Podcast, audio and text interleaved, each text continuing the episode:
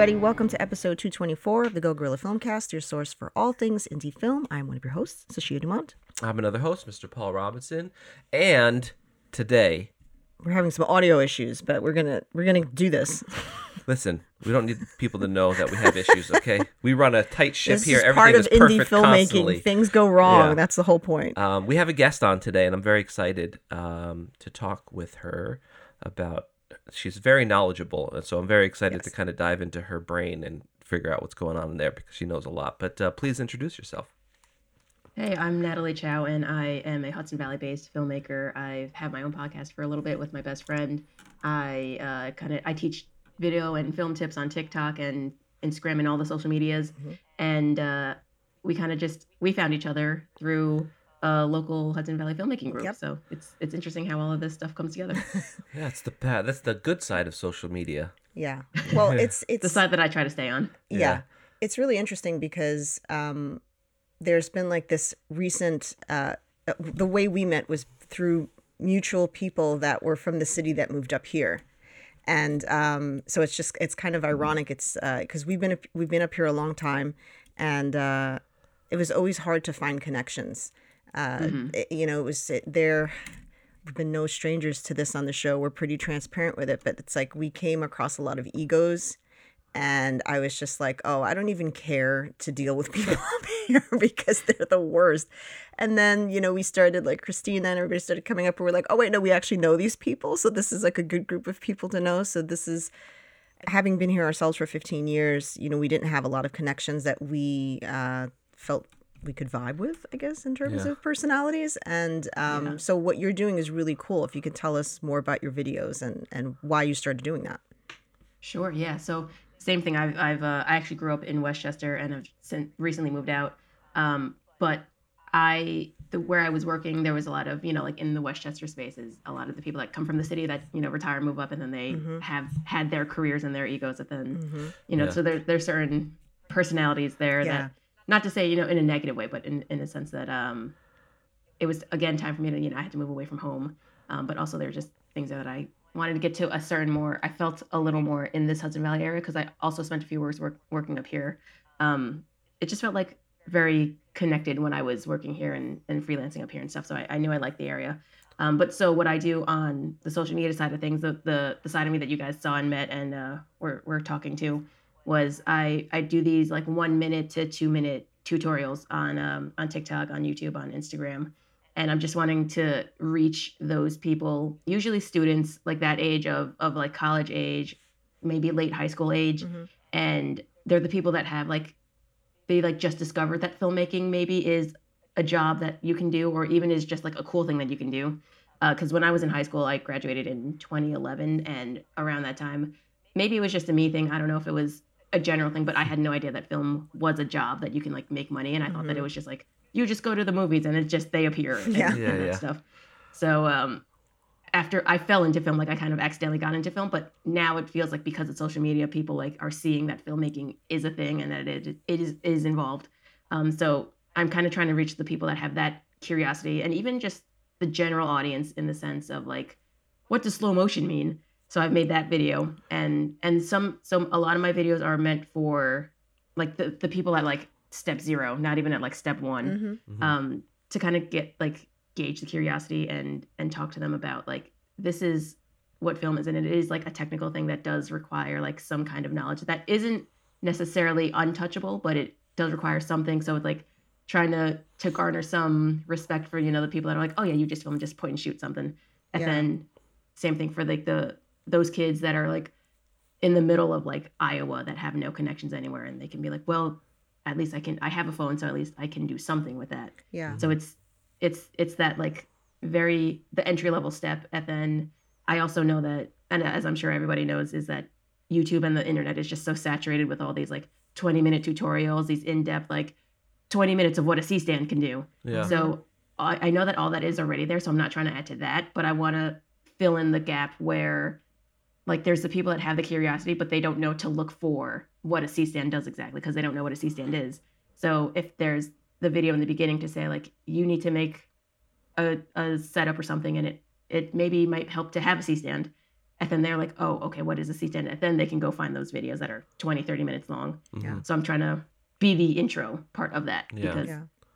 I also don't want to make a 20 minute video on how to use a C stand. Right. Yeah. And that can be overwhelming too. If you're Yeah. if you're Right. going in blind and you're talking about gels for an hour, it's just like, okay. Right. Uh, you know, but if you kind of get that that crash course in why a gel even exists, then you would then be interested in what all what you you can do with them and and and, Right. and an hour's worth of information for that. But if you don't know anything about that, that can be really tedious and might actually I would think could drive someone away from it because it's like, oh, this is Yeah. way too involved and and completely intimidating. yeah it's and just yeah. like forget it you know Yeah. never mind and um i think like that there is a lot of that you know a lot of the, those videos are really helpful but uh, a lot of the times they require an existing source of knowledge that uh, a lot of people don't have and i think um as close as we are to the city and manhattan and stuff it's like a whole other world up here there really is there's no way to learn about filmmaking up here i mean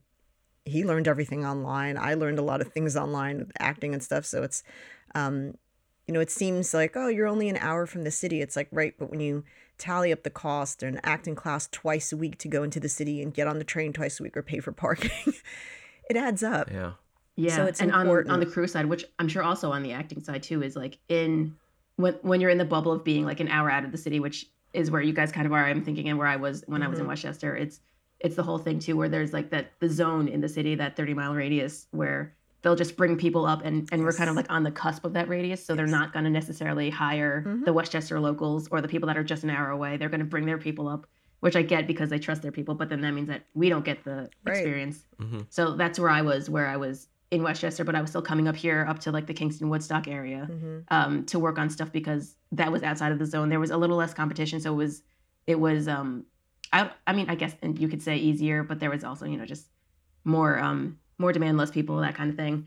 Um, but that's where I got a lot of my my early experience from was an hour away from home, even though I was still quote unquote closer to the city. But I also Right. like, like same as you're saying, like I didn't want to commute into the city and try to figure that out and then work the full day and then have to come all the way back home. So hmm it was it was more of a draw to come here and it was it just felt more welcoming than than being in the city. And hmm it was also really encouraging because like everybody thinks like oh i have to be in the city i have to be in la i have to be in atlanta. But you know when you find your your pocket and since the hudson valley film is is growing so much like you you realize you don't have to exactly be in these spots to work in film and hmm be in those environments especially like you know there's there's people that just cannot like physically fathom being in the city space Yeah. Yeah. so it's nice to see that there are opportunities for for people that can't that don't want to function in that in that regard Yeah, and that did Yeah. very much used to be true not too long ago. I mean, I mean, I remember when New York wasn't even an option. It was like if you want to make it in film, you have to go to LA. You have to be in Right. LA, and I think that was That's what I did. less than. I I, mean, moved when out there in when we first started dating, we were still hearing that, like, oh, Yeah. you guys should really move to LA, and I was like, we can't move to LA. like, we're not moving to LA. And then it was like, you know, no, you could be in, you can be in the city, you can be in Manhattan. Manhattan's okay, you can do that. But like you said, I did experience that as an actor. It was like at best, I was going to be offered ba- background roles and extra work, and I was just like, I've been. I've been acting and acting as a lead for too long to start going back into background and extras. Like this is not what I want to do. Um, so I just had to start continue to create roles for myself to play because there is this sort of like and even in the city like people are like oh you're coming all the way up from there like oh i don't know Right. if we want to you know because we're filming in brooklyn that weekend and it's going to take you forever to get here and it does like i've Yeah. i've done work in staten island and it, my god that took us nearly three hours to get just to staten island you know it's like yeah this and this then at what point is it worth yeah it Yeah, this gig Yeah. was not worth it at all like uh, Yeah. so it, yeah like being able to build a community up here would be great because um, we do sort of get sort of get shafted in that way everyone does bring they bring up people from the city and then it's like oh we need like we need an extra gaffer like okay well we'll pull somebody that's local but i feel like 80% of the crew is usually coming from the city anyway yeah uh, casting crew. So it's not as uh, as uh, fruitful of an opportunity as it sounds like it is. Yeah. And Well, hopefully a- that will change. It's a blessing and a curse, right? Because you know, you, it's a blessing because it, it garners attention. There's more access as a filmmaker. There's more access to um, people and and talent and crew and stuff. But then on the other hand, that then and this happens in any market. I'm not saying that this is like a negative thing that's you know happening, but because they're making more films here, people become more aware of what it would cost to rent a space for the day. And so, sure, HBO can afford that, but we can't afford that. And this person now knows what. So it kind of it kind of uh, it kind of influences the pricing of a lot of things, um, both locations and and crew. Not that they don't deserve it because they absolutely do, um, but yeah. So it, it it can be kind of tricky to navigate that, and um, but I think overall it's probably going to end up being like a, a, a more positive thing based on the amount of people and the amount of crew and the amount of talent that it would bring to the area that then we could um, I don't want to say utilize, but then we you know that that are looking to like help create art in that way. So Yeah, and and it helps you know to open up for the more opportunities. You know, the same thing that you're saying is more of these, the crew people, the more artist people move up, then the more opportunities we have to collaborate with people instead mm-hmm. of, you know, like you were saying, you've been up here for 15 years, just trying to cherry pick people that you mm-hmm. know it's slim pickings. So at hopefully at some point soon it's going to be regular pickings. yeah, yeah, Yeah. Yeah. I mean, we've definitely had that experience where we try to film in a location and, you know, oh, well, this, uh, this just filmed up here. So it's $2,000 a- a day. And like, that's the budget for our whole shoot. It's a short. Like, I don't have $2,000 for a location. So Right. that does get, that does get tough. Um, so, uh, then also that's the hard thing too is what you're saying is is that you know like the big HBO shows, the big studio films come up here, then the, they play pay their studio prices, Yeah. but then the locals don't have to still learn. I guess is, is a better way to say it. The locals still have to learn how to how to navigate between working with a studio versus working with a an indie or even Mhm. like a student film or something. yeah. So I don't know that they know that that nuance yet. yeah, yeah, yeah, massively huge difference Yeah. in those productions. Um, so you were just filming, correct? I was, yeah. I was um, doing some event coverage for um, the West Point Association of Graduates. They had this um, this summit down in Maryland. Um, so I took a little break from from the teaching stuff to do my own kind of Mm-hmm. production stuff. So that was that was a crazy few days, but um, I'm back and tired, and I did get some sleep. yeah. Nice. So do you um do you make have you made films yourself or or what what interest do you have when it comes to production? Yeah, I've so I've recently kind of like started over as of like this year was my big like let's just start first. Like I'm gonna Right. leave what I had in Westchester and like do Mhm. my own thing. Yeah. So I'm still like finding myself. I'm I'm leaning very hard as you see into like the teaching and and trying to just like get interest and I I do really want to go that route. But of course I'm I'm still you know if I have connections still and people still reach out to me, of course I'm still gonna work with them and, and help them out. Um, so when I do that kind of stuff, like with the shoot I was just on, it was a lot of the event coverage, like the make a recap video of my of my event of this thing. Um, I filmed like graduation videos. I filmed uh, previously. I've done, um, you know, like local broadcast commercials. I've done documentaries. I've done um, when I haven't done too many of like the narrative things in a while because I was in a more uh, documentary slash Mhm. like local small business helping out, you know, the local town stuff. Mhm. Um, but then before that, when I was doing the freelance stuff, I was doing a lot of the. Um, I was on. I don't know the number. I was, it was a handful of like features, um, some commercials, some this and that. But that was a lot in the. So my angle now is the whole like I'm a PA turned producer. So Mhm. that was a lot in in the PA world, in the like um, the production coordinator world. Mhm. Uh, and then when I went back to Westchester, that's when I was in the producing world. And then now I'm in my question mark, some kind of Yeah. filmmaking teacher, Yeah. uh, just spread the word world. Yeah. yeah. Yeah, I, I always have so much respect for people that um that take that approach of of teaching and and giving back to the community because it's it's it's such a I don't know why, but it always seems to be such a thing where it, it's like people want to hold on to their secrets, right? People want to hold on to their knowledge and feel like if they give that knowledge away, they be, somehow become less valuable. And I've always been a, a huge proponent of it's quite the opposite. And so, um, I always have a lot of um, I don't I I'm a horrible speaker outside of this podcast and on the podcast most times. um, so I, I'm I'm horrible at, at teaching stuff. So just from a pure teaching perspective, I have a lot of respect for people that are able to distill knowledge down to a level of you know me just trying to teach her how to work Premiere is like a nightmare because I can't get the words like out. the she doesn't know of she- divorce Yeah. at those, in those Yeah. moments. Like, So- what are you talking about? so those two things combined are something that I I I am not very good at. So I have a lot of respect for people that do that and people that don't hold their knowledge too precious to themselves, you know? Right. Well, because the other thing too is like all this stuff is eh, quote unquote once you're in the film world and once you've kind of gotten some things under your belt, like it is general general knowledge, you know. Sure, yeah. So um, it it is you know it it only helps every other set move smoother, you know. Like if if I've taught somebody like show up with a sharpie on on your next set, and that helps them run like a minute smoothie. you know. Like that's Yeah, that's yeah. one thing, and that's you know what I would like to to help people do. Um, but it's also like on the selfish side of things, it's just really rewarding to see people go, oh, yeah, that's yeah. really you know um so i like that a lot and um no I, I i agree that it there's like there's no um i feel it's it's i get it in the sense of of losing your value and like feeling the threat and and, and the competition um but i feel like it's the same thing you know like you it's working on set is like such a, a team sport in a sense Mm-hmm. hmm so if you're not helping your teammates then what are you doing Yeah. Right. so that's kind of how I'm trying to trying to see it and, and just make sure that people can at least show up prepared and then they can do the rest of the learning. Like there's there's the the thought where like some people I've get gotten comments about like go into depth about this, I think go into depth about this. And I'm like, well, you're just you're gonna have to learn that on set. Like I Yeah. can help Yeah. you like I can help you say like follow up on an email, you know, or reach out to the AD instead of reaching out to the director themselves. But the rest of it is on them. So I can say like who you should contact, but as far as Yeah. contacting them, like that, there is some level of like you have to do it on your own, even Yeah. though I I'm here and, and I can give you as many resources as I can, but but you have to be able to take your step and and kind of jump off your own deep end.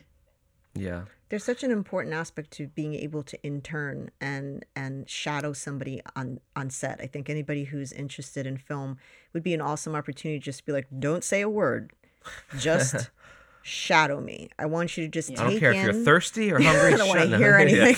Just shadow me and watch what's happening. And that was honestly why I the the few times that I took background work, that's why I took it because we are such a small. I don't I don't even know if you can call us a set. I mean, you know, it's we're doing so much ourselves that I was so interested in like what does an actual set look like and how does it function? Because we had people that were coming from bigger sets going like, hey, it was great working with you. Everything was so smooth. And we're like, was it? I mean, like, we thought we were all over the place because we don't really know. I mean, you've had experience on like really big sets, but like, in terms of us working together, we we didn't. And so I realized that, you know, big set doesn't always mean organization.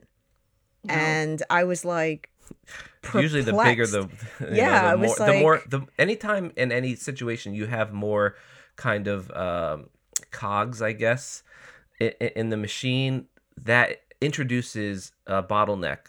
Not to say that it always happens, but there's the possibility of it. Yeah, yeah sorry. that ahead. that was my experience was just that i i was like a creep just sitting in the corner of the room.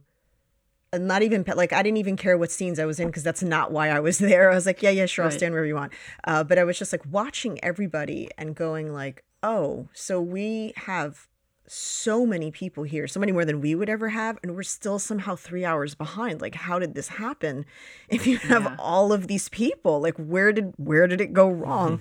Um and uh, so that that was that was definitely a learning experience for me and i was like oh i, I guess that i guess it's something to take with pride that yeah we have a teeny tiny little set and we're super gorilla but you know we try to um we try we try to treat everybody as an important figure because they are you know I didn't understand the importance of a PA until I really needed one. And I was just like, Right. I, I would do anything to be able to give this shit to someone else right now because I'm trying to stay in character. He's mm-hmm. asking me what I think of this scene. I've, you know, this one's like, do you like this shirt on me? And I'm like, I don't even care right now. Like, I don't care. I just want someone else to go get the food. Like, you know, like it's Yeah, so it's so much. hard to be creative and logistic in the same Yeah. Yeah. brain. You know. Yeah, I mean, it So can it's- be done, but it drains you so much, and the experience Yeah. isn't as fun. So I don't know that I've ever had a fun experience on our sets because I'm always like, you know, in work mode and like, how many hats am I wearing? Right. So it's Be able like, to take a step back and yeah, enjoy my that dream is to just like show up as an actor and be like, none of this other stuff is my problem. Like, Yeah. my only I problem is personally to love a smaller set my work. that I um so I've I've been on like the bigger jobs and then I've also I for the last few years I've been on like the you know we if we need seven people, we need seven people. If we need three people, that's it. So I I like that space because um I maybe you guys feel this way, but I just like if I get to hold the camera, but I also get to like have an opinion on the sound, but I also get to you know know about the edit. Like I like being involved in that sense. Mhm. Um, not necessarily, hopefully, not in the control freak kind of way, but Yeah. in the sense that it's just like you get to see the whole process. You get to kind of be part of the whole collaboration of it all. But then on on those bigger sets that you guys are talking about, like again, there's all those people. There's I just find that no matter what size set you're on, like what size crew you have, there's always going to be not enough communication somehow Mhm. Mhm. as much as you try to do amazing. Um, but then at some point, like when like certain jobs that I was on, like if I was working in the office, I've never met meet anybody on set, or if I was like on set, I'd never know half of the other crew. Mhm. So like, I like the smaller jobs because you get to know everybody, and it, Yeah. it feels a little more personal that way. Yeah, there's definitely the the um the we're all in this together kind of mentality that you have on the smaller sets that I really enjoy and um there's just that camaraderie, there's the, you know, you know, uh, we, we, one of our bigger, one of our bigger shoots, quote unquote. You know, we had, you know, we had actors, ten people. yeah, we had actors Yeah. slating and stuff like that, and you know they were having fun, and you know we try to make it fun for everybody. Like it's a big thing for us because we st- sets can be so stressful because time is money, Right. and it's like the Yeah. ultimate time is money kind of situation, and um, you know we're we're big on like just trying to enjoy that moment as stressed out as it can be with equipment not working or people not showing up or whatever happens um just enjoying that time together because at the you know letting people know that their input is valuable and that they're having fun and i think that Right. solves so many problems right off the bat right there and so we really tried to like push hard for that Yeah. So maybe I should rephrase. I like a smaller set, but that's big enough. yeah Yeah. yeah You you, want to be smaller but big enough to so that you're not Function. yeah You yeah want a Right. functioning smaller set. yeah Uh, yeah, I mean, I think like one of the things that could sort of be disheartening if you're jumping, you know, there there's always like uh like I went to culinary school, right? And so everybody thinks like, oh, culinary school, like oh, right away they're like CIA, That's awesome. Johnson Wales, and you're like, that's where you go, and I'm like, yeah, no, the experience is just being on the job, and everyone who says to me like, my kid's going to the like, and I'm like, do you have the money for that? Because if you don't have the money, there's a way better route where they're going to learn a lot more. If you want to blow Mhm. seventy grand and you have that, like that's on you, like good deal, you know. Um, but how many lenses i can buy for 70 yeah, grand? exactly. But uh, but but that but it's the same thing. It was just like, oh, it's actually being in a kitchen and having things go wrong in a kitchen and be like, oh, okay, wait, all right, I, this is how we work around this. Um, and I feel like if you go to a big fancy film school and you've never had the experience on what it is to like tough it out on a gorilla set, Mhm. um, it can be disheartening because it's like, oh, I don't matter here. Like if you're if you're running it straight into multi-million dollar sets, you're a hire. You know, you're a hire for the day. That's it. You do your job, and we don't care what you think about anything else. We're done. Like just get out of here, and we're and it's over. no one remembers your name. No one remembers your name. No one probably even got it to begin with. We don't care because if you leave, we'll replace you with somebody else. It doesn't even matter. You know, one of with- my first time ever on on a big studio um or more it was a um what like a cable show or whatever Mhm. um i was my name was so small on the call sheet that i couldn't even tell if it was there because the Oh, print was so no. small and then it turns out that i wasn't on the call sheet so i didn't get paid for that day and then i was like is it even worth trying to fight this because it was it was back when uh, the pa rate was like 150 for the day yeah. I stood outside in like the blazing sun for I don't know how long, and it, wa- it was also one of those like if you sit down, you're getting fired kind of jobs. And I Oh, was like, God. geez. I don't, I'm not playing the game here. is that And, chris nolan Like the the key PA, we were like texting, and I was like, hey, can I get paid for this? And he's like, no, you guys got to go talk to finance or whatever the department is, and blah blah. And then this person, and then I called them, and they're like, well, you need to come back and prove this, and, and I was like, I'm, I'm not. right. It's Yeah. fine. yeah Right. I Yeah. like I locked up a corner for a few hours, and that's it. yeah I, Yeah. I So some of really it like can- yeah those Mhm. things don't like that I, I remember uh, that a lot with Boardwalk Empire. People here were like going crazy because everybody want, wanted to get on Boardwalk Empire when they were filming, Right. and you know it was like um, this is a huge issue that I have with with local actors up here. I've given up on even fighting it anymore, but um, you know I'll have like occasionally uh, other actors sort of like message me and be like, "Oh, this set's coming up," and I'm like, "I don't care. I don't care Right. because it's extra work and and and not to sound like an asshole for saying it's extra work, but those I feel like those scenarios and those environments are always so depressing because it's mm-hmm. just like your bodies. They don't get like. Do you problems, yeah. understand that? Well, that's there's how you're treated, yeah. Hundreds. There are hundreds of you here. Like they don't care about you. You don't matter. You're not learning anything on an actor's standpoint. It's like just a bunch of people that are getting in costume, looking to take selfies with celebrities, and hoping they get a picture with them. And I'm like, why? Like, why would I do that? I don't want to do that. Like I want to be able to actually like act, you know, and Yeah. and challenge myself. Um, and so or there's at the very sets least engage with someone. engage with somebody. Like I find like those sets as exciting as they can be. I'm just like have sort of like this disconnect whenever I hear that it's a big. Once I hear celebrities, I'm like I'm out because that's just going to be like a numbers game. And uh, it's really, it's really impersonal. I don't know. It's just it has this really Yeah. cold feel that it's not it's not like from a career sp- it's i think it's because when i moved out to la i did a lot i did a lot of extra work on shows and movies and blah blah blah but um i, I think for me it was an inv- invaluable lesson to learn how a set runs and how to treat people. how to, how how not to treat people uh and and that's what but so from that perspective it's it's great it's it's super valuable to kind of like kind of like your thing like where it's like you really just want to get your dip your toe into this water and see what this is all about if it's Right. something that you're even interested in um and it doesn't have you know smaller productions hire extras as well. So it's not it doesn't have to be solely for that. But but yeah i think from from a career when i was in la people were made a career of being an extra. That's what they did every day. and that's cool. And they were happy with it and they did their thing. It was like any other job. But I think if you are, are an actor and you're trying to progress your career from an artistic standpoint, that may there may be better avenues to kind of uh, to kind of check out. But that's the thing too. Like a professional extra, they're they're unmoved by celebrity at that Right, point. When yep. it's their Right. job, they're like, I just I need my paycheck. You Yeah, know, there's no- a difference nobody ever between, cared about. like being a professional extra and making your money, and then like wanting to get on set. There's like such a big difference. Right. And then at that point, they already know what to expect. So they know how they're going to be treated and they know how to Yep. just kind of work through the, the entire day and, and the, mm. the routine. So it's, Yep, we had we had that. a we had this click that we would always end up like meeting up with friends and stuff, and we would just go over our scripts for acting class, and you know it was just kind of like it was more kind of it was like school, right? It's like it's you're, you're there to do something, but you're very much more focused on the social aspect of it all, and so that was kind of our thing.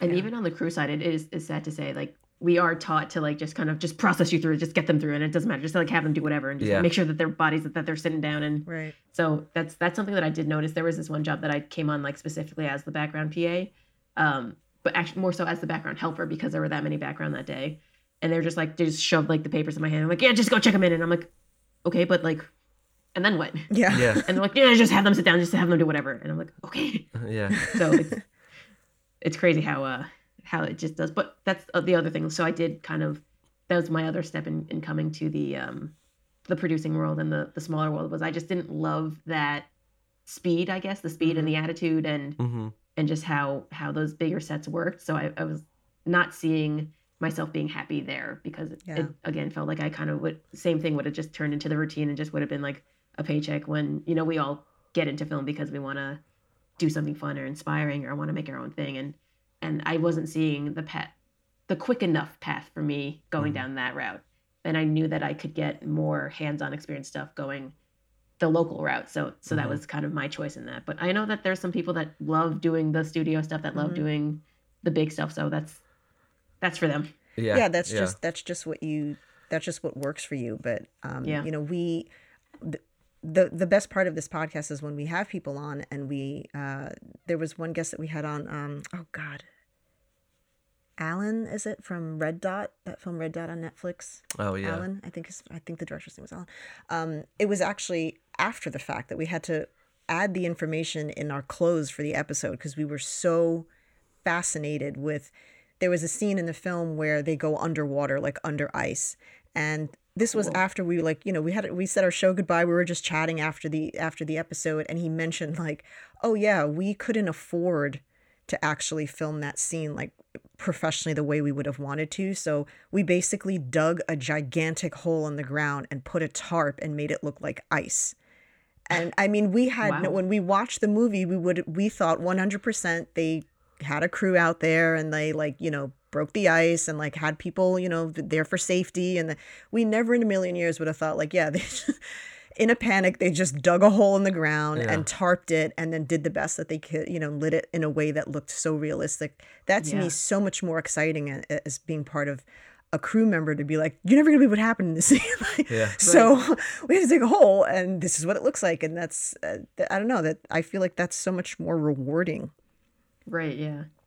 And First of I- all, like the to be in the crew and like to have the idea and do it, but then also like the you as the audience to be like, what? Yeah. Um, but you just remind like one of my favorite things. I don't know, like I'm sure you guys love doing this too. Is like talking to somebody who's not in the industry and to be like, you know, sometimes when people leave this room and the next room is not in the same building. Right. Yeah, yeah, That's like Yeah. one of my favorite things to do, and they're like, you're lying to me. yeah. yeah, yeah. We, and we it's- that's catch and it could have been time. yeah, and it's weeks, weeks later. Yeah. and, and it's just yeah, Well, what, like we were just watching something last night, and the character is proposed to, and there's a ring that's put on her ring finger, and she had a ring on her pinky finger, and then in the next scene, the pinky ring was gone. I'm like, she had a ring on her finger. Mm, yeah. so, somebody dropped the ball there. it's like, she just had a, another ring on. I love stuff like Yeah. that. Not to be like, ha ha, but it's just like, look, it happens on major sets, right? Yeah. Because there's Right. so many moving parts, and and and you're so For all we know, that and more more than likely, that next scene sh- was another day.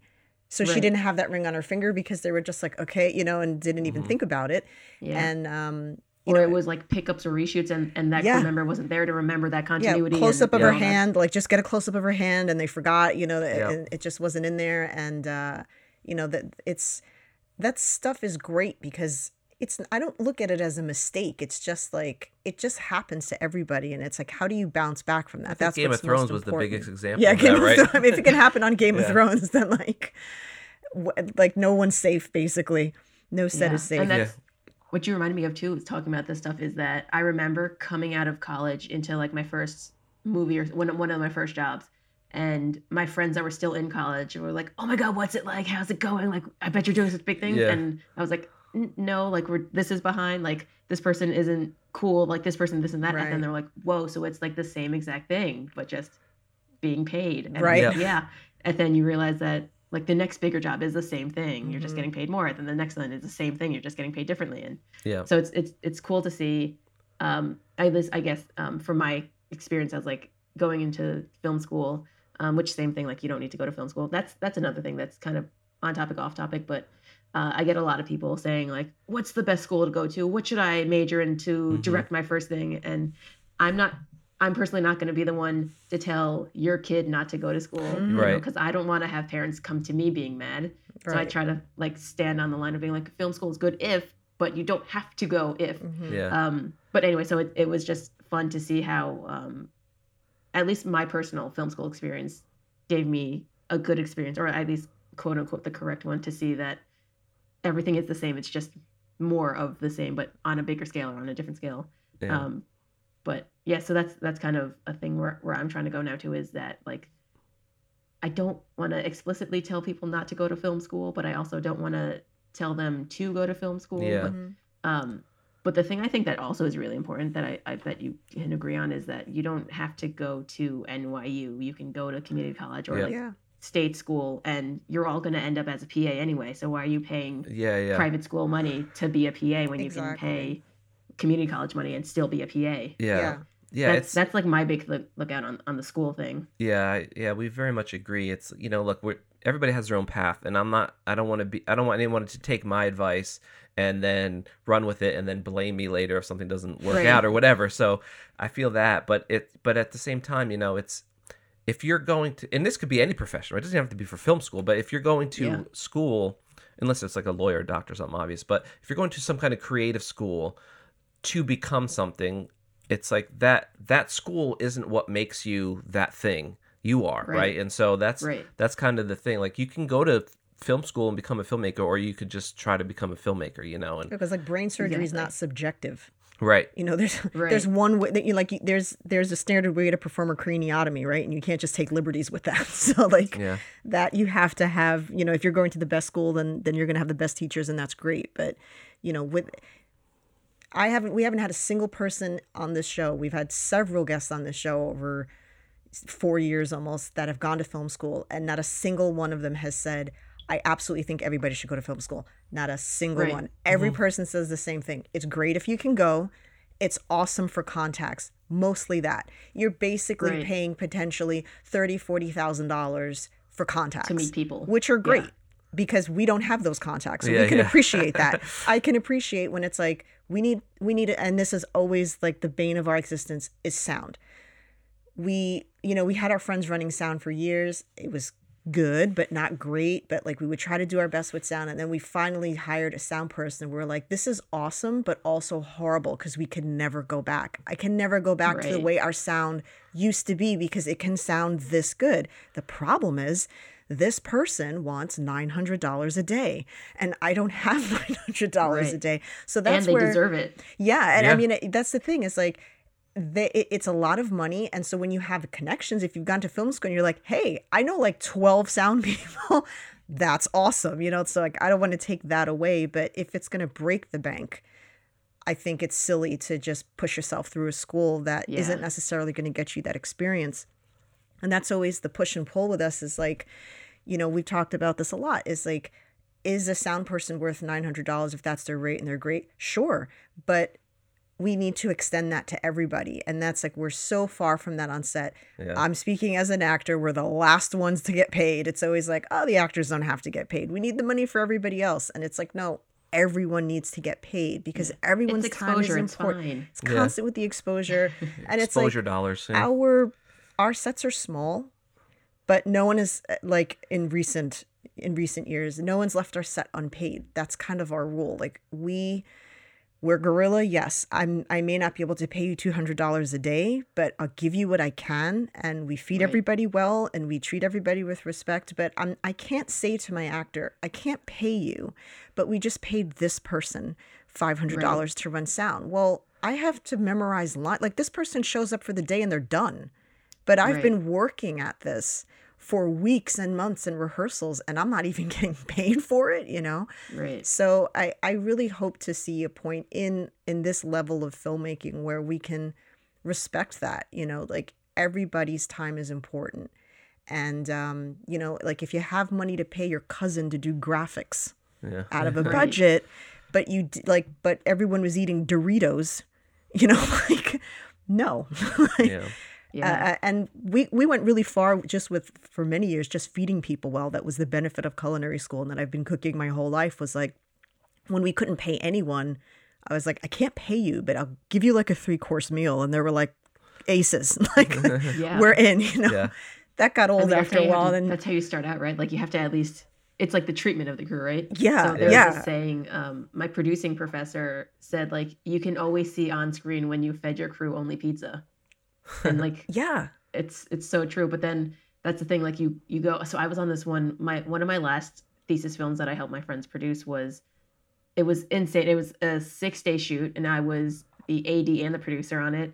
Um so obviously things fell through the cracks but we still we finished it. But so the first day i really messed up the lunch and i just did the math wrong and didn't have enough so people just like basically had scraps and i was like everybody's gonna leave. Nobody's showing up tomorrow for some magnificent reason so everybody showed up tomorrow maybe because everybody was still students and didn't know how to say no yet Mm. um, but we like we had a buffet for every rest of the day, basically. I, Yeah. It wasn't a buffet, but it was like you know just plethora of food because I was like, there's no way that I'm ever doing that to anybody again. And then that's like, and then after that they talked about it and it was great. But I was like, damn, I really like almost starved everybody because I was a dumb student. But but after that, I've never since then I've like never shorted on food. And then um like this there's one time like I've worked with somebody who like just forgot to schedule like lunch for us and I was like, no, absolutely not. Like, what are you doing? no Did you yeah forget that people eat?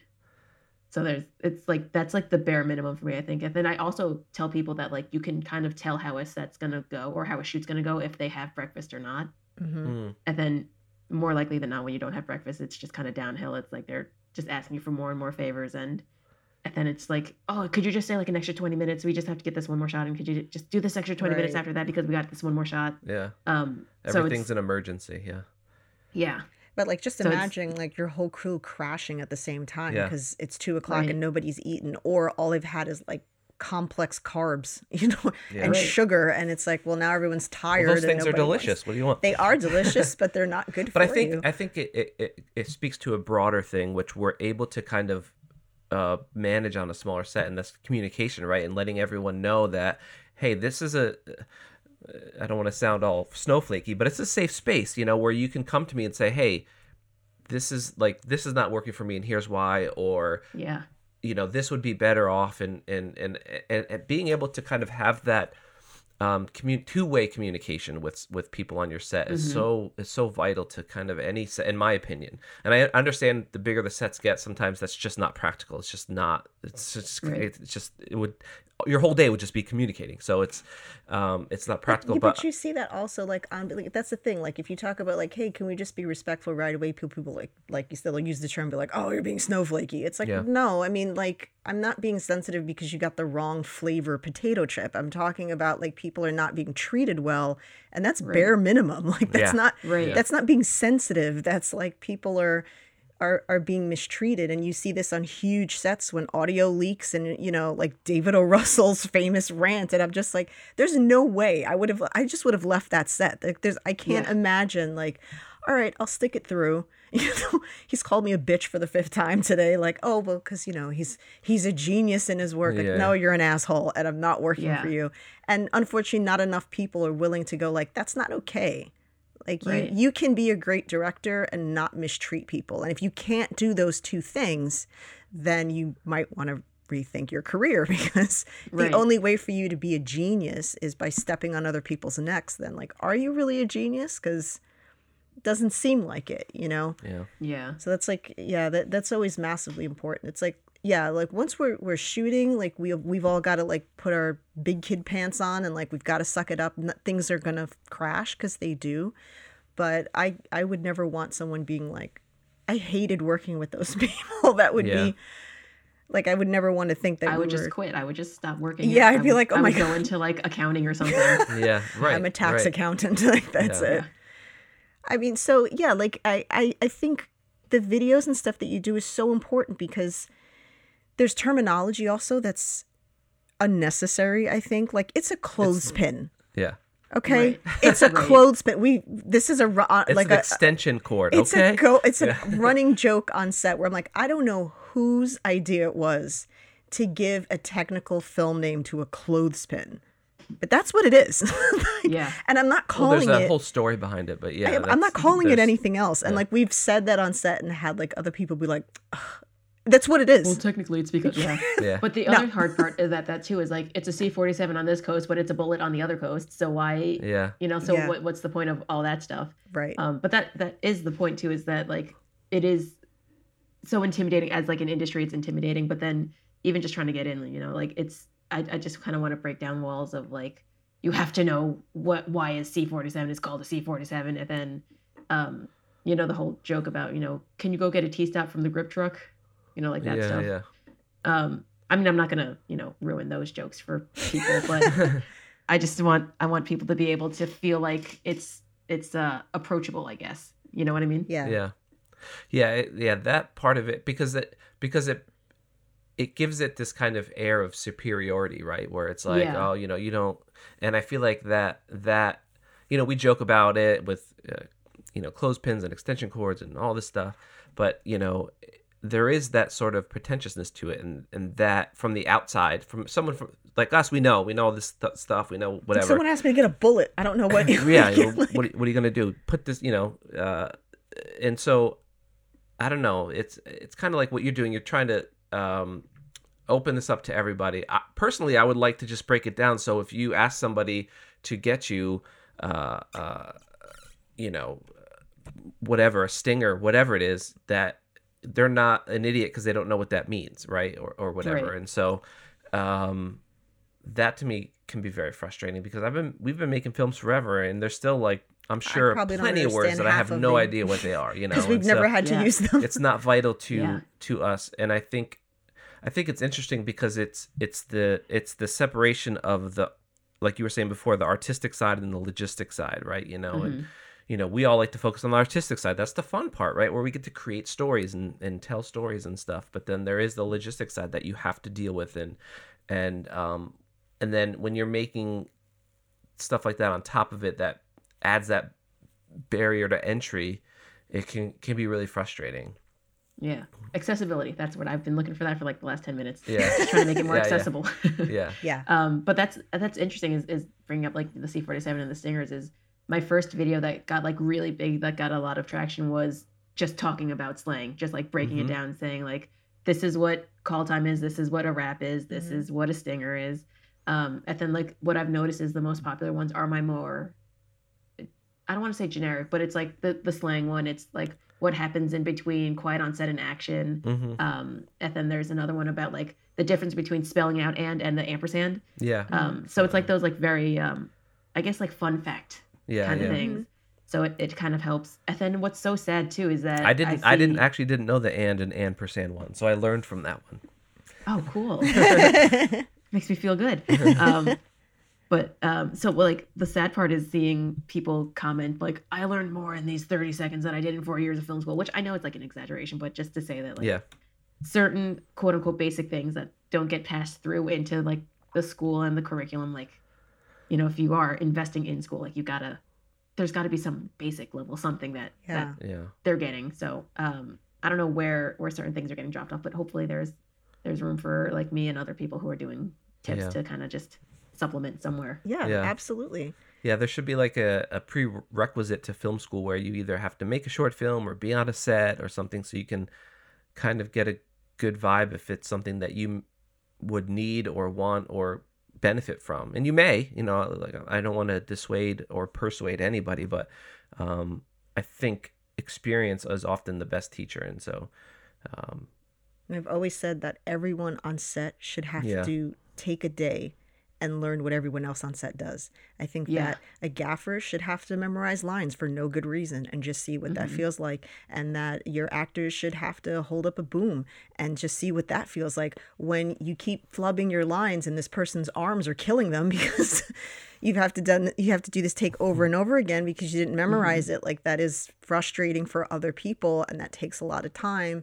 And you know, I think there would be so much more of a mutual respect if everyone understood instead of t- it's this very segregated like yeah. oh that mm-hmm. part of the room i don't interact with because that has nothing right. to do with me um, and that i think that's what creates this sort of uh, hierarchy and and the kind of ego that you see where it's like we just feel like oh these people are over there and it's like you know look the longer you take the longer i have to be here so like yeah. it's really not you versus me it's just like can we all like get this done together um, yeah, and it makes everybody technically better because you know, yeah. like if an actor knows about, you know, oh, I have to hit my spot for this reason because of the first AC, so that they can hit their mark for the reason, and then right. so that the sound person can, you know, know their mark. So I always think that um, I personally like. I'm also very new to being in front of the camera, but since I've you know been starting the uh, the tips and stuff, I've been like, oh, okay, yeah, no, I need to actually like practice my scripts more and like actually mm-hmm. like pay attention to what I'm writing so that I can say it the right way, so that it's words that come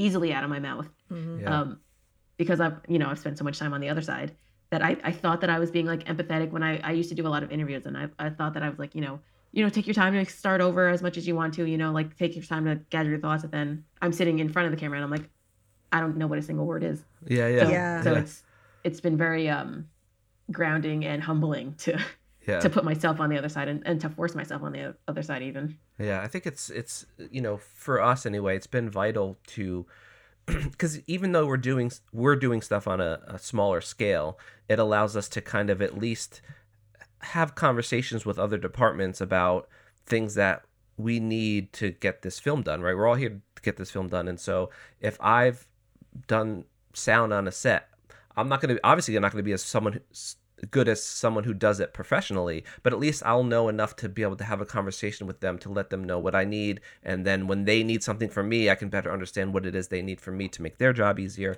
So I think that is for us it's been super valuable to kind of be able to you know it's a it's the blessing and curse thing again where it's like it sucks to have to do everything on your own all the time but then when you do have somebody come in you know how to make it easier for them and easier for yourself right. to kind yeah, of have and, a, a better moving set. Yeah, and when you, as you guys, as the producers and directors, that that makes the experience for me better, which makes me want to work with you more, which means yeah. that you now have your your crew booked for the next job and the next job and the next job. Yep.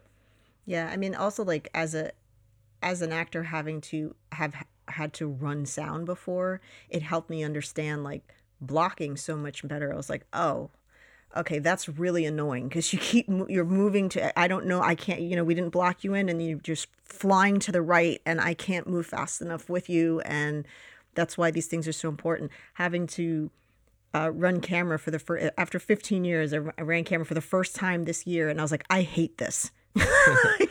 and it's not that I hated it. It's like I I I like the creative process of it, but I understand now, add to the tally of why we have to have a focus puller because I would want to strangle him when he'd be like, Sorry, we have to do that again. I didn't pull focus fast enough. Sorry, I pulled it too fast. And I'm like, I'm going to kill you. And then now, not having a focus pull, and he's like, All right, I just want you to slide into this shot and then pull into focus. And I was like, I can't do these two things at the same time. This is so, I mean, there were points where like, I was psyching myself out because I was already sure I mm-hmm. wasn't going to pull focus fast enough. And I was like, all right, I was like, this is so stressful. I never want to do this again. But I appreciate how much work he had to do on sets that we don't have a focus puller because it's like, how are you? And then you, and you've got like a 9,000 pound camera because God forbid they make these things lighter hmm. on, you know, this rig on you and you're trying to pull focus and your neck is pushed back in such an uncomfortable position. It's 90 degrees out. You're sweating. It's not a good time, you know? And I think that every actor should have to throw that rig on their shoulder and try to pull focus and understand, like, hey, this is why it's so important for you to hit your mark. Because Right. every time you don't, everyone's got to, re- you know, start over again and everyone's back is splitting and they've had it. You know, we don't like in between takes when you've got this rig, you can't just run into the shade. You know, you're like waiting to set that shot up again. So that's like it's kind of that push and pull on everybody. It's gonna be like a boot camp. I feel like where everybody should have to like Yeah. a day before we Don't they shoot. have a boot camp, a Hudson Valley Film boot camp or something? they like do that? have Thought yeah, they that. do have boot camps for that. Like I think So you're like running through like uh, like a, a, a course. a course with a camera With a or a red on C your stand. shoulder. Yeah. yeah, like a Blackmagic on your back and you're trying to go through. That would be fun. Was that for the um? You guys did like the spoof commercial. Was it that? that you're yes, Yeah. yes. That was- that was really good. I like that yeah, she shot that. there were yeah. so many like i would just be like i'm sorry i have to do that again i'm sorry like i'm trying to like slide into this shot and i can't. it's like slow mo so just remember this and i was like this is too much for one person to do? Well, it came out great. From from me watching it, I I couldn't tell that there was any kind of like that i i lost ever. years of my didn't see- life in you- stress You didn't see the 20 takes that didn't work out. That's what- that's right but it all worked out right so Yeah. that that and we shot it twice. and and that's that's the thing right is like while that was happening i was like oh, i just want this to be over but when it was done and edited and then like he got the whole point was to get picked up by super rare and he got picked up by super rare in under five minutes because of that video it was like that's awesome. That's what's worth it you know that's the small set experience i think like when you're on the big set it's like you know you don't even see this movie god knows when this this now goes into editing for months and months on end you know but it's like Right. when you're part of that it's like oh yeah i i got to make that happen and that's that's really cool. So i hope that uh you know i hope that we can kind of build that community here. And uh so so are you interested in doing narrative work I will. I just haven't necessarily kind of put myself in those positions. hmm Um, again, because before I was in in such the documentary space and, and like the local commercial space. yeah Um, so now that I'm kind of doing the teaching stuff and I can pick stuff up when and where I want to, you know, I'm I'm open to basically anything. I just want to. Well, kind of we hear are willing to throw you into that position if you're ready Yeah. when we film next. We'll, um, we'll chat offline. We'll make yes, it work. for sure, for sure. No, that that's why it's so. This is why we did the show. Is like we just wanted to meet other people. Yeah, we're very antisocial, but Yeah. in, in, a, in a controlled environment like this, it's a lot easier. It's a lot easier to I get communicate. you. But like Hundred we, percent, I'm the same way. like at a film festival, like we have two fests coming up, and like once we get there, we're like. like, tell us what tell us about your film. I don't want to. I just Yeah, like it's I don't stupid. know. We hate it. Like, watch it or watch don't. I Yeah. don't care. Like, Yeah. you know. But that was the whole point of this was like, hey, if we could meet, actually meet people, and we have. We've gotten great tips from people. Like we had Mhm. one guest say, like, you know, in terms of food, because God does that add up, especially if you're feeding people well. And he was like, you know, try reaching out to a local restaurant, even if it's only for a couple meals. They may donate. They do that often because it's free advertising. And if you throw them in the end credits, uh, in credits, like that's great for them. And I was like, I never thought to like walk up to a restaurant and be like, hey, especially since it's not 50 people, like we've got eight, you know, so it's a and small. it's so easy for them. Yeah, Yeah. like it, it's free advertising and we'll throw you all over the socials and that'll be great. There's a great tip that I just never thought. I was just cooking like an idiot, you know, if for every meal and, and driving myself crazy. But So you're those acting, you're directing, you're producing, and you're cooking. Yeah, I would Yeah. like it, like we would time it so that near meal meal time I wouldn't be in that shot so that I could Mhm. run make everybody their meal come back. But Yeah. yeah, so That's crazy. I to be able to have a PA or somebody just be like, go pick up the food, please. Or to have somebody else prepare it, just like I don't know if it's lunchtime and I don't even have to worry about making meals, that would be amazing. Or just getting them if there's a good That's place. my dream. You know? I'm like, we're I don't care about way. Trailers like, or anything.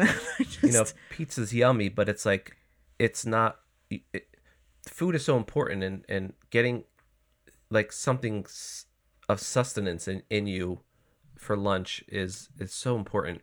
It's usually the bigger meals for us is like lunch because we don't film super super long days. That's another thing that we tr- yeah anymore. we try to, if we can, we try to like uh, uh, budget in a little bit more time whenever possible because you know how how valuable are you in whatever role you're doing in the 19th hour of anything you Right. know and Yeah. so for us I'm giving you my best at 2 a.m. yeah so for us we try our best um you know our, our, our last bigger film we had we had like an extra day because we were able to get through everything because we booked out an extra day and so that stuff is so important to us because it adds to everybody enjoying their time on set you know and and it's not always something that is logistically possible just based on finances but we always try really hard to to keep the and look we're not 20 years old either so it's like i don't want to sit on a set for 19 hours for you know done. a week straight yeah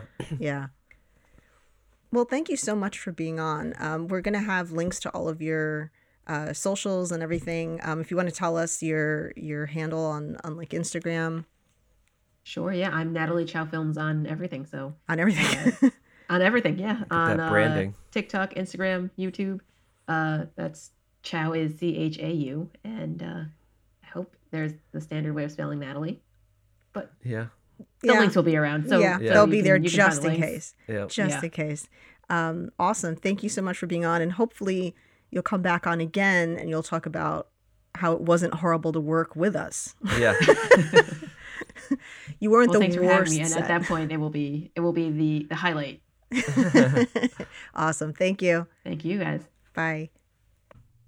That was Miss Natalie Chau. yeah Um, she's a finally, a local resource for us. yeah I mean, She- not- she's well yeah not like that but she's just so knowledgeable um I mean, no shade to like uh, all of our guests. You know, like we love all we love we love them what- all but she's probably the best let's be, let's be real No, I mean like it's you know everyone's always far. Like you get people like, oh, I'm in the UK, I'm in Canada, I'm in. Then it's like, oh, we're you know like probably never be able to work with this person or meet up or talk. You know, aside from the show. So it's like nice to meet somebody that's actually like under a half an hour away from where we live. It's it never happens. Everybody's always so far away. So um, yeah, we're gonna have the links to all of her stuff. You should check out her videos, especially for our listeners who are are new to film or getting into film. Uh, really good, uh, really good way to get into lingo and uh, into definitions of roles and things on set. yeah just kind do. of like a, a good solid base knowledge of what how it all works Yeah, and not an hour long, so you Yeah. can just kind of like get a taste of uh,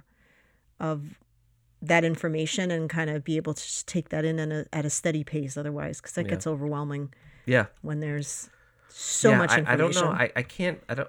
I don't. I have such. A, I know I mentioned it to her during the, the the show or whatever, but I just have such a huge respect for people that can take the knowledge they have, as vast as it may be, and distill Mm-hmm. it down to something simple that somebody that doesn't know anything about it can understand. That you know, a teacher essentially. Um, this a teacher. a teacher. uh, you know, I have a lot of respect for that. Yeah. Because I'm jealous of that. I can't do it. you can learn. Mm, I don't know. I feel like can you really learn someone to teach? Can you learn someone Yeah. to teach? I don't know. Can we learn you how to speak? Yeah. well, that was the point. I was, you know. I mean, you can improve Mhm. on. I think you know what it is. It's not that you don't know how to teach. It's that you don't.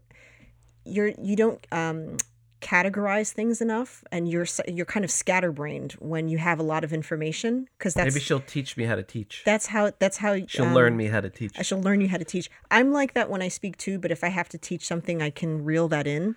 Yeah. And like it's almost like you have to have bullet points. That's at least my advice, Yeah. right? When I when I'm going to teach somebody, I, I can something. teach somebody something that knows about the same amount of knowledge as me. Like if No, I'm just you know, teaching gotta- somebody, like if I'm teaching somebody how to use After Effects and they know how to use After Effects, but I have to teach them something specific about it, I can do I that. need you to teach me what the logo to Right. After Effects is so I know what to click on. That's Yeah, where yeah. we're going. We're going that far back. Yeah. And you have to you, have to sort of compartmentalize that, right? And it's and and be like this person knows nothing and I'm starting from the bottom. yeah.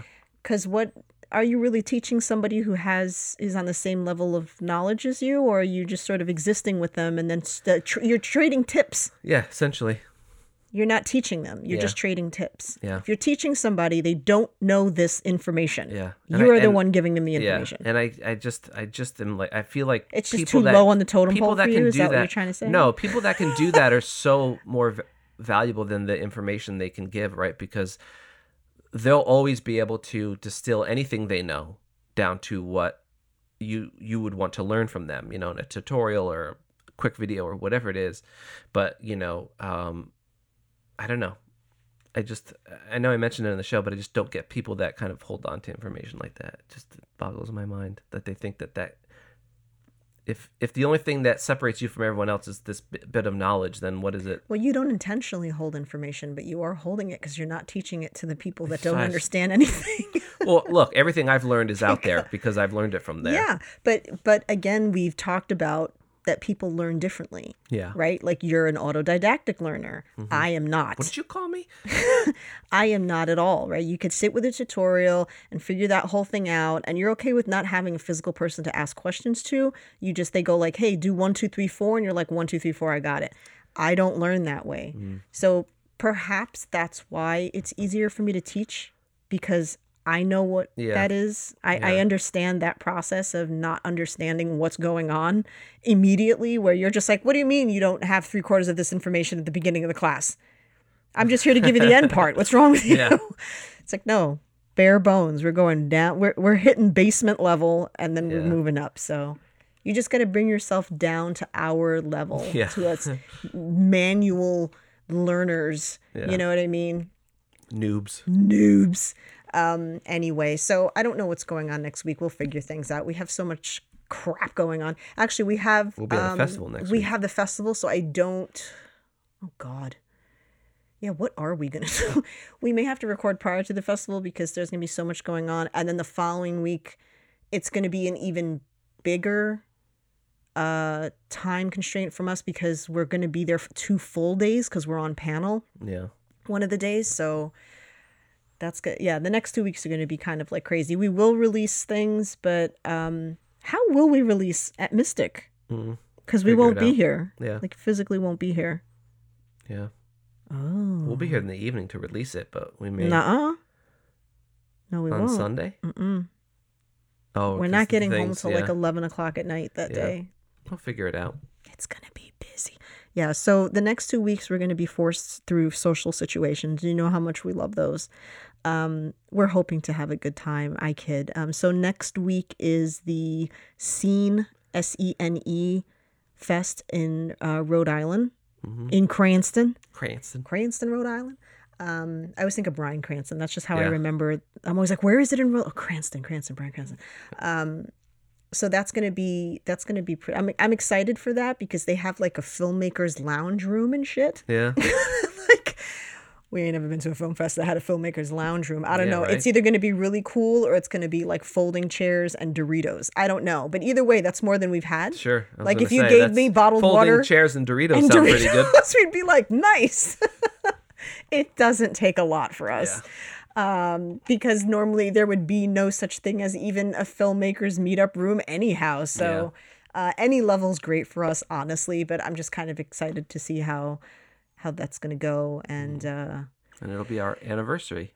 yes, it will. I've been with you At least the one we 15 years. at least the one we celebrate anyway. Yeah, we don't celebrate our wedding or like when we got married because neither of us ever remember the date. It was in June, June, yeah. the beginning of June. I can give you that. I want to say like June 4th. Yeah. I'm gonna go with June 4th, but I could be wrong.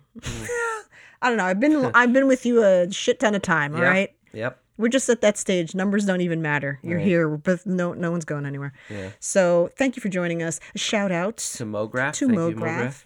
And uh, if you have anything that you've watched or think we should watch or you, you ha- whatever, you know, like send it our way. We're gonna have all the links for uh, Natalie's stuff, so please do check her work out.